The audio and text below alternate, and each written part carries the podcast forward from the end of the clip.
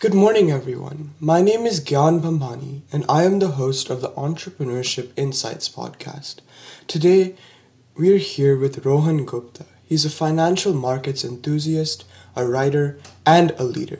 He is heavily interested in finance, economics, and technology.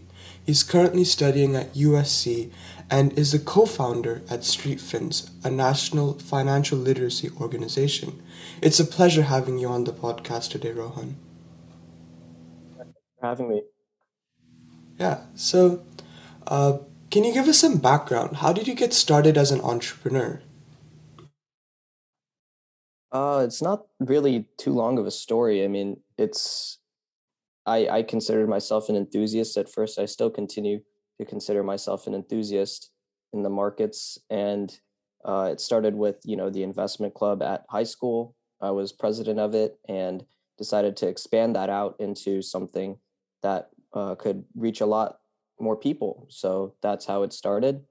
Um, and yeah, from there, uh, as you mentioned, that expansion project became known as Street Fins, and it's continuing till this day. Wow, that's that's definitely inspiring. You know, just starting off as a high school student and just you, I guess you realized a gap or you realized a potential in the market.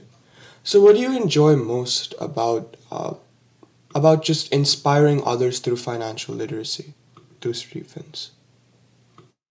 I don't know if I would categorize it as inspiring others. I certainly want to have them learn finance. What they choose to do with it, I hope, is going to be to use it to make sensible financial decisions.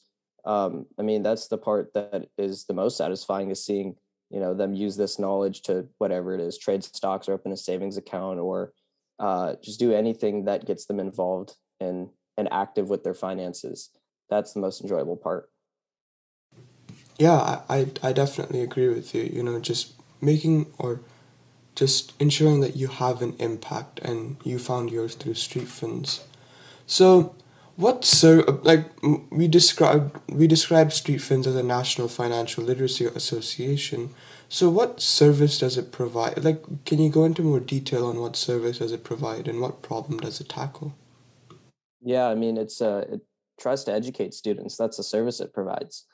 Uh, it tries to educate them through a variety of content, so articles, podcasts, videos, other types of content as well. Uh, we also have a network of high school financial education clubs, like the one, like the investment club at our high school, um, which I, I don't attend anymore, but I know you're still at it.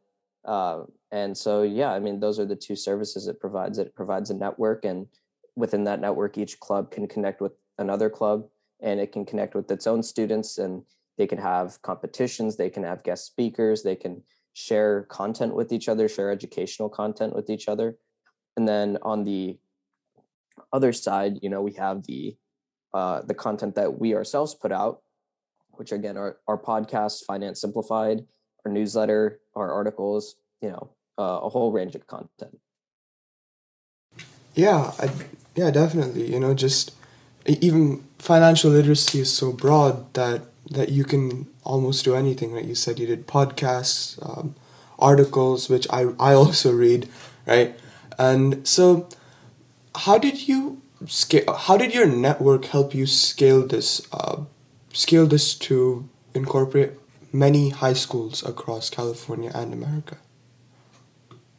Uh, well, it just it wasn't really a network that I had at built when I started. I mean, it's stuff you do research on, you do cold outreach, and sometimes it hits. And when we reached out to not only these guest speakers, but other students at other clubs, we had to make sure that we had a good pitch for them. And thankfully, they're open minded and they wanted to join our network. So it was, it's it's not a combination of an existing network. It's something that you have to go out and do cold outreach for and and, and build yourself. So uh, it it was the network itself building the network is what's the the scaling part. It wasn't like the network helped scale something else yet.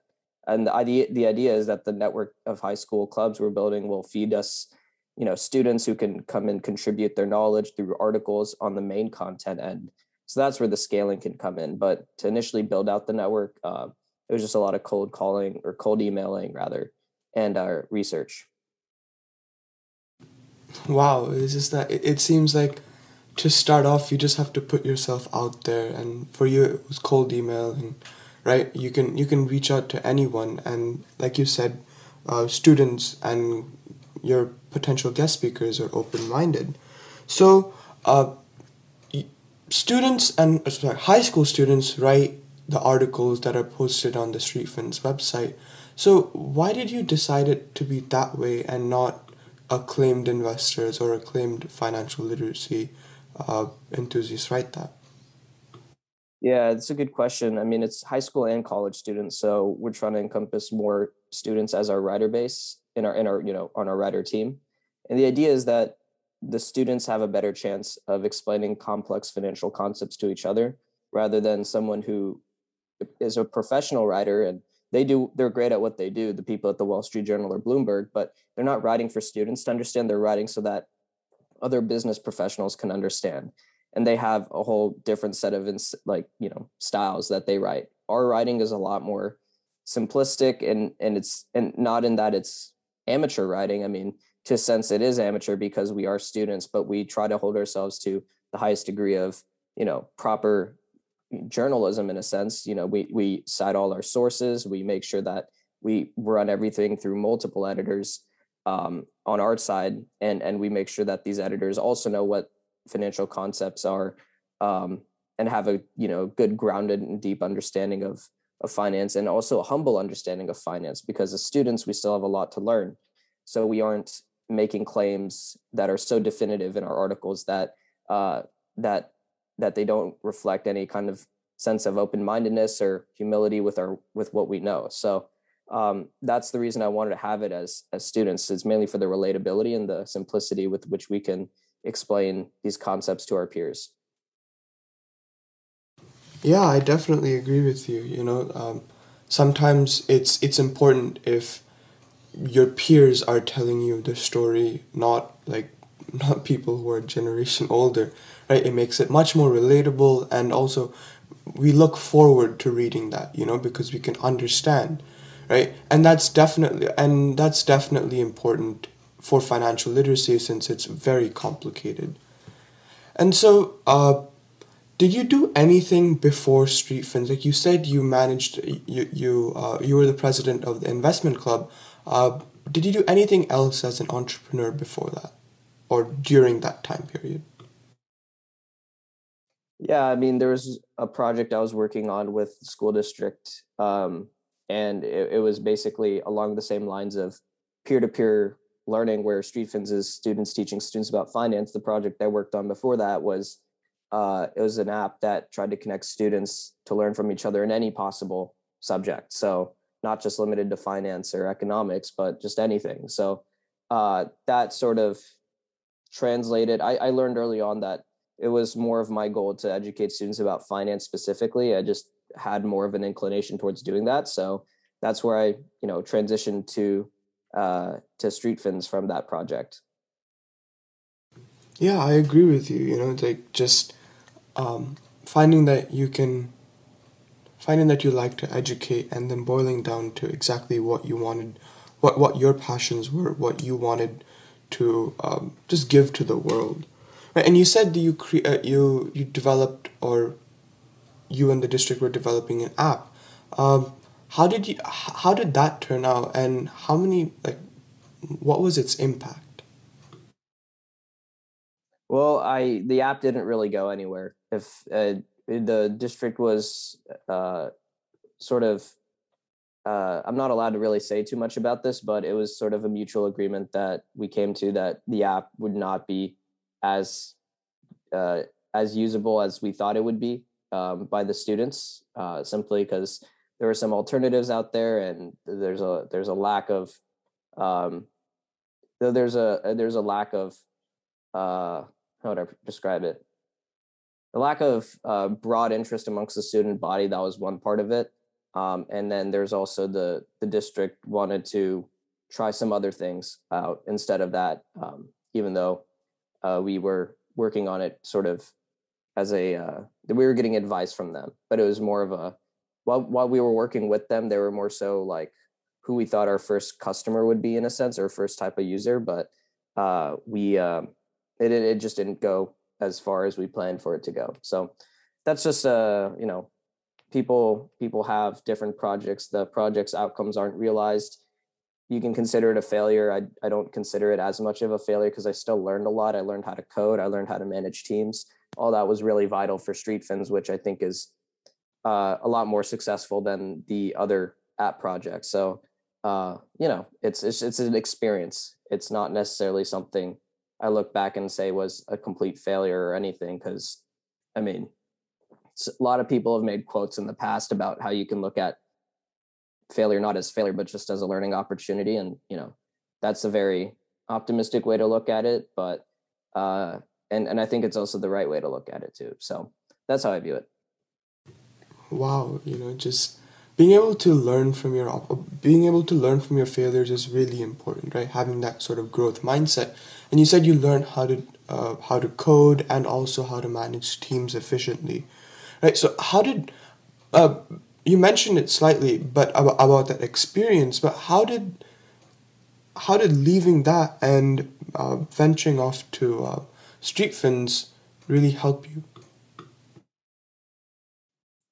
yeah i mean you know, when we transitioned, it was a similar type of focus where we are trying to connect students to in a way that would help each other learn specifically finance. So uh, the mission was pretty much it was quite similar uh, in that we wanted to promote peer learning amongst the topic of finance rather than just a broader topic. So a lot of transferable things. Um, there was obviously we weren't making an app for the street fins. We were doing more so a people more people focused where it was a network and we have our own content and uh, trying to make it a, a network that people want to be part of so a little bit different there but overall like you know you can transfer a lot of things especially in the team building stuff.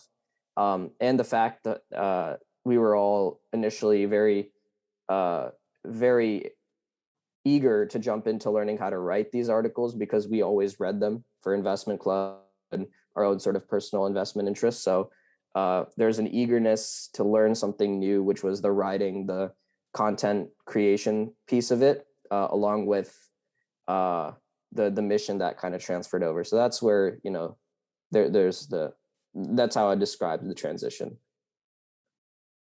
I can't help but um, realize that you mentioned uh, passion, like that eagerness to learn.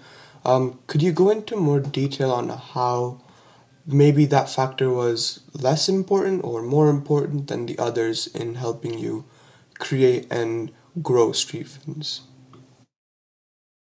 yeah i mean you have to be interested in something you develop you dedicate a lot of time to so uh, i think the question kind of answers itself like it was probably the most important thing otherwise without it i mean especially you know you're not doing this as a full-time job in a sense like some some jobs you don't really enjoy and you, you just go because it's high paying or it's the only option available but i mean i'm a college student i mean in high school i had other options too but the reason i wanted to stick to street fins was because i enjoyed it. Um, i enjoyed the learning that came along with it. Uh, you know when you're trying to teach something to others whether it's writing or one-on-one tutoring or you know making an episode on a podcast about it it's it always help makes you sort of do your research yourself and simplify it yourself before you teach it to others. So you become a better explainer when you become a better teacher and you also learn the information faster and you, you learn it better when you teach it. So that was an exciting thing and i really enjoyed the satisfaction that came from that. Um yeah i mean like you said like i said earlier you know i think the question answers itself. I think passion and uh, interest in what you're doing is probably the most important thing. Otherwise you won't have a sustainable reason to do it. Yeah, I, I, I couldn't agree with you more. You know, just being able to, because that passion is going to stick with you. Uh, even when nothing else does, right?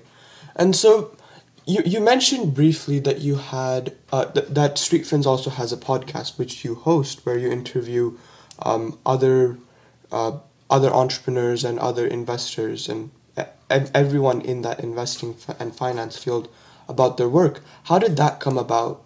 How did you start that as a part of Street Fins? Yeah, well, it kind of comes from the investment club. So with the investment club, the first year I was part of it, I was in charge of bringing guest speakers. So we brought in an in-person guest speaker. He was the highest profile guest speaker by far that we had had. He was a pretty rich venture capitalist, um, and uh, I thought that. And then the next year, and that was an in-person guest speaker. That first one we had. The next year, we uh, what we had four guest speakers, one of whom was also a very prominent name, and those are all virtual. So then, uh, senior year, we had another uh, virtual guest speaker, but I started the podcast in my senior year, and I just felt like a natural transition to make more, uh, more a, a greater volume of of conversations that are centered around investing with uh, with these prominent names, and they could also be more focused on a topic rather than a Q and A about any random topic or any random question uh, that comes from a club, because those were all Q and A's. Um, and so, yeah, that's how it developed. I think it was uh, just naturally transitioned from in-person guest speaker to virtual guest speaker to podcasts i couldn't like it's it's just yeah because it was natural you know like from uh from investment club just asking questions you know it's the same sort of strategy that you use but it's more focused and more deliberate right? So how did you how did you scale that properly and how did you build a reliable audience? Because that is usually an issue for um, for for creators who are just starting. Give me one second. I'm going to close my window. I think i hear some sounds from it. I'll be back in just two seconds. Yeah so in regards to the podcast uh, finance simplified it was it's uh it, you know podcasts are a very crowded space especially the ones that are about more intellectual things like you know finance financial literacy.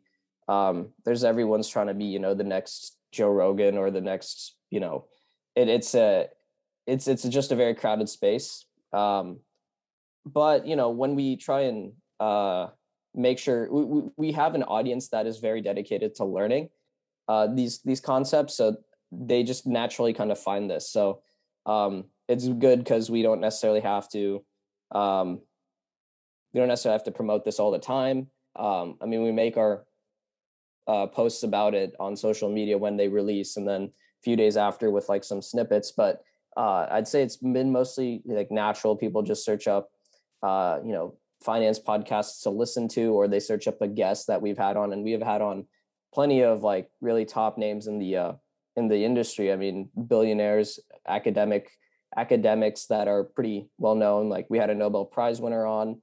We've had, um, you know, like I mentioned, billionaires, uh, CEOs of very, you know, well-funded startups, and um, you know, people who were just absolutely killing it in the industry. So uh, people search those names up, and then they find that we've done an interview with them, and then they just kind of listen to that. Um, so right now, I mean, compared to some of these other podcasts that have been around for years um, and that have people working full time on them.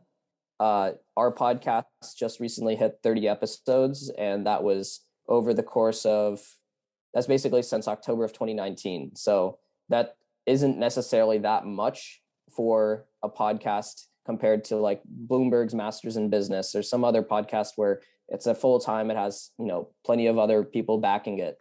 Um, but for what we've done so far, given that we we go for quality over quantity in a sense. So that's what we it's sort of a limited option that we have to do because we're students um, and we have a lot of other time commitments and making an episode is we put a lot of time into each episode and each uh, you know half of an episode because we release one interview in two chunks or two episodes so part one and part two um, but i mean overall it's just been naturally that people find us and um, I, I talked to some people who uh, in college who say, "Oh yeah, I mean, I I saw that podcast post that you did, and um, you know, it was on your story or it was on your LinkedIn or whatever." And I started listening, and I think it's really good. So I mean, that's really always you know great, and um, but that that means I think that they would have found it organically. Otherwise, they would have just um, they would have searched it up because they're just naturally interested in that stuff. So I think you know, just making something that naturally is interesting is the best way to build a reliable audience. Yeah, man. I it's uh, sometimes it's really hard to uh, hard to put out interesting content, but uh, once you do, you can actually build, um, like like you said, a reliable audience, right? Like I've also had that experience, like kids coming up to me, like uh, students coming up to me, and they're like, "Oh, I, I listened to this episode of your podcast, right?" And it's abs it's it's shocking, but also it makes it's make I'm pretty sure it makes you also happy, to know that you're making a true impact. So where do you see yourself sorry where do you see yourself with the podcast in a few years do you see your uh, exploring anything else in that podcast field utilizing your audience to do anything else i mean the only thing i want to utilize the audience for is to a spread the message uh, uh, or spread the podcast to others because um, some people will naturally do that and some people just kind of uh, see the podcast as something that is not necessarily the most top thing that they listen to um, and that they won't necessarily be as serious about helping us as the creators of the podcast you know spreading the message. So hopefully you know the audience will grow with time and and will be more passionate about sharing it. Um, and that's what every podcast really hopes for is that natural sort of viral way to grow.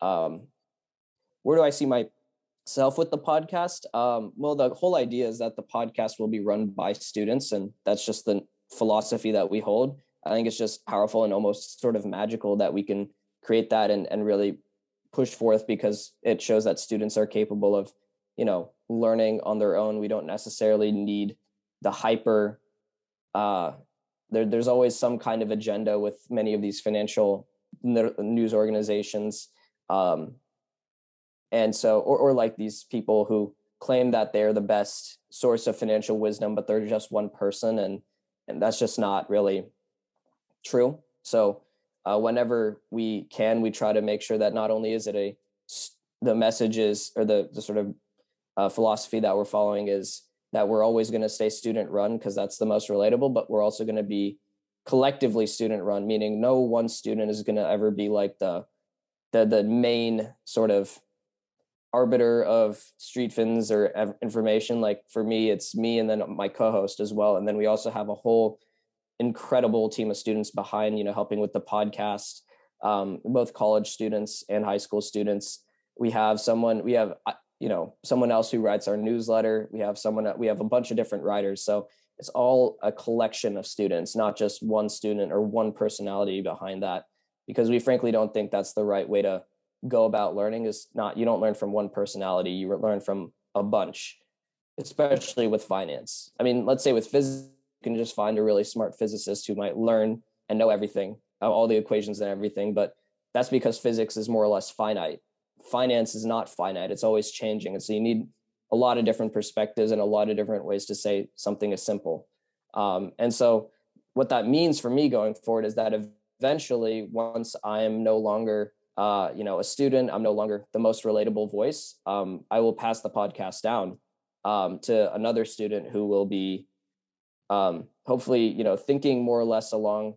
Uh, it, they'll have their own sort of unique way to have a conversation, but it'll also be focused on education um, and not uh, something else. You know, it's it, our our podcast, Finance Simplified, will always be about uh, you know simplifying and explaining financial concepts in the most relatable and easy way to understand with the most exciting and uh, uh, intriguing guests.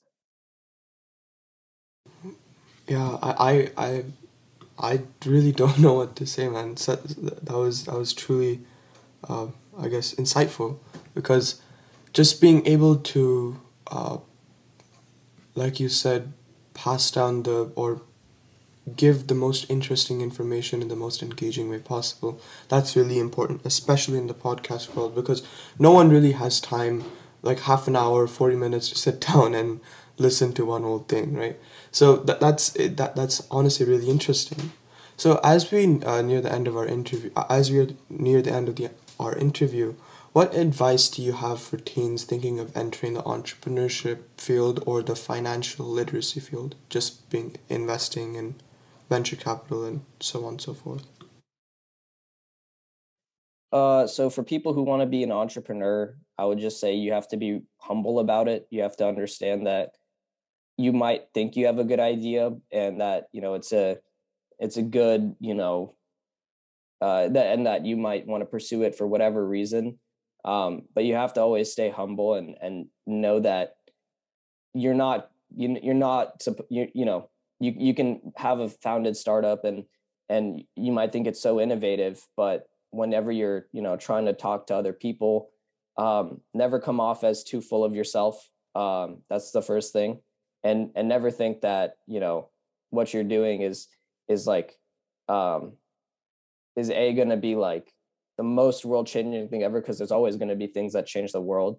There's always going to be some person who's always trying to like one up one up you or anything but you know the key is just to stay humble with that. Um, i haven't uh, there's so many stories of people who i've met who who think that you know they're changing the world and when i really talk to them and they're not you know they're just uh, very much just full of themselves. They think that they're entitled to success.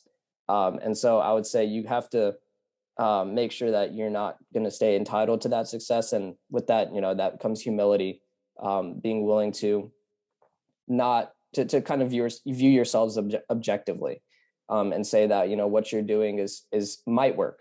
It's not going to work and you're not going to be this world changing thing and um and and so you have to like carefully it, it kind of is my philosophy I, mean, I don't know if everyone else agrees but you have to just stay humble and you can't be entitled.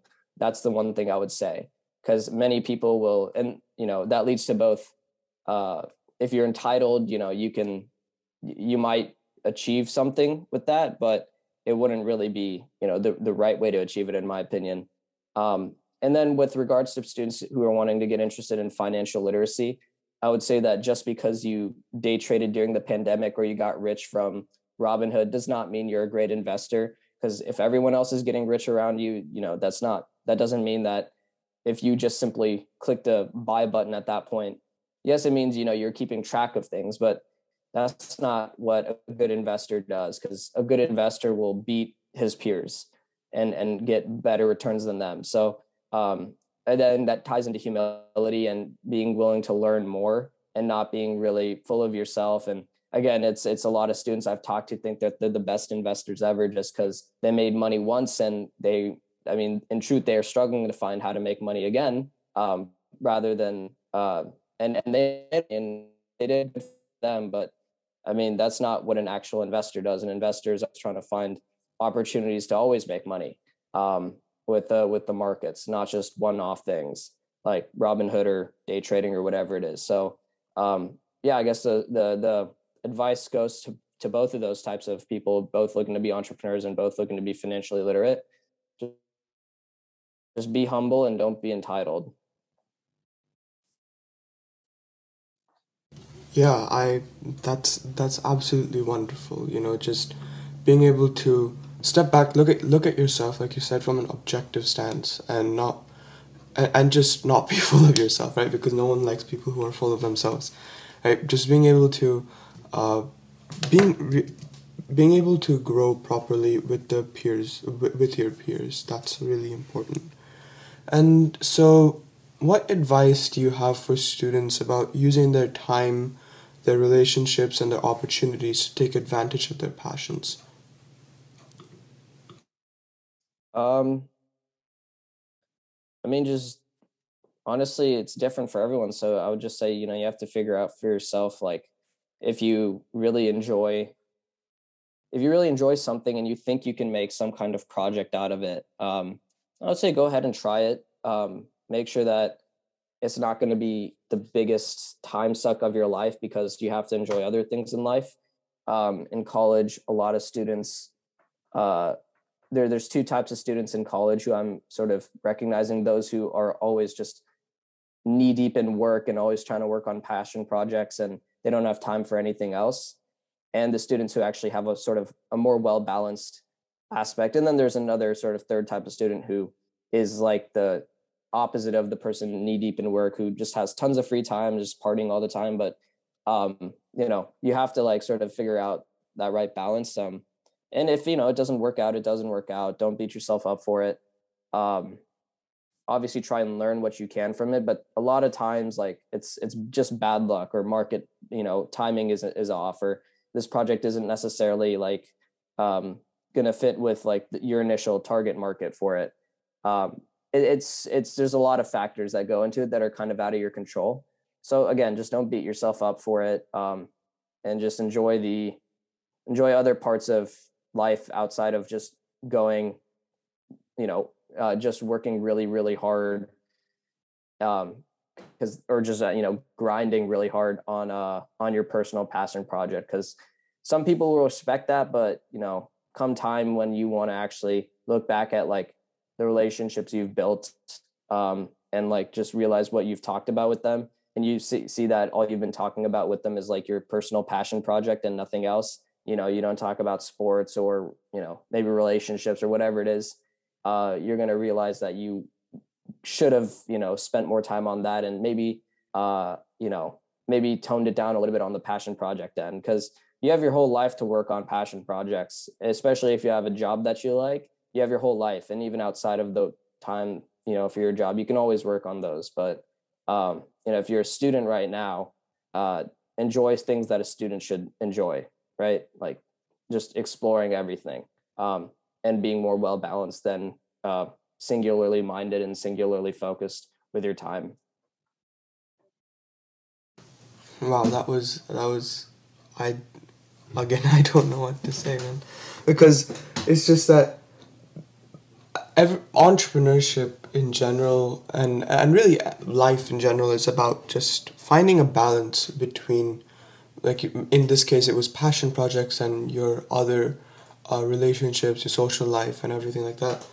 And i guess finding that is truly important because uh, like you said when you look back you're going to realize you, you, you are going to regret uh, what you didn't do or what you did do right so that that's that's awesome. Um, would you like to uh, close with any ending remarks? Just like if uh, whatever like what you really want our listeners to get out of this podcast, out of this episode today. Uh, so closing remarks. Uh, let's see. What have I not said already? I mean, yeah, I think what I just said earlier, you know, being being humbled and being not entitled to anything will serve you very well in this life. Um, especially with you when you're trying to build relationships and you're meeting with people who obviously know a lot more than you. If you act like you're better than them or like you deserve something that they got that they earn and you just want to have, then they're just going to immediately just not talk to you anymore.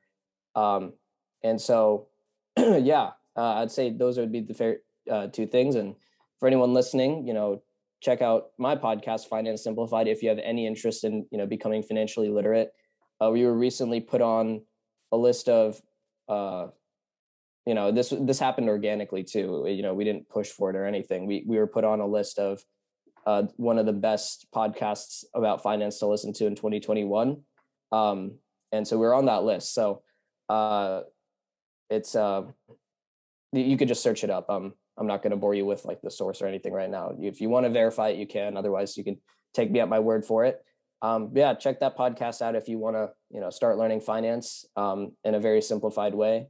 Again, we have really cool guests on it. Um, we had our most famous guest is Anthony Scaramucci, who was he, you know, he was in the Trump administration for those fabled 11 days. Um, we've also had people who are very well connected in the industry. Someone who a guy named Howard Marks, who's one of my favorite guests, and he's so smart and he's a billionaire, and he actually um, is respected a lot by Warren Buffett. So you know, we we bring on some really great names, and so if that interests you at all, uh, feel free to check it out.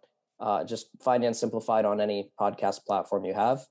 Um, and I guess a closing thing would be, um, uh, yeah, I mean, just there's a lot of um, there's a lot of push towards you know having like a especially in the bay area and uh, you know parts of you know new york like hustle culture grind culture super, super big.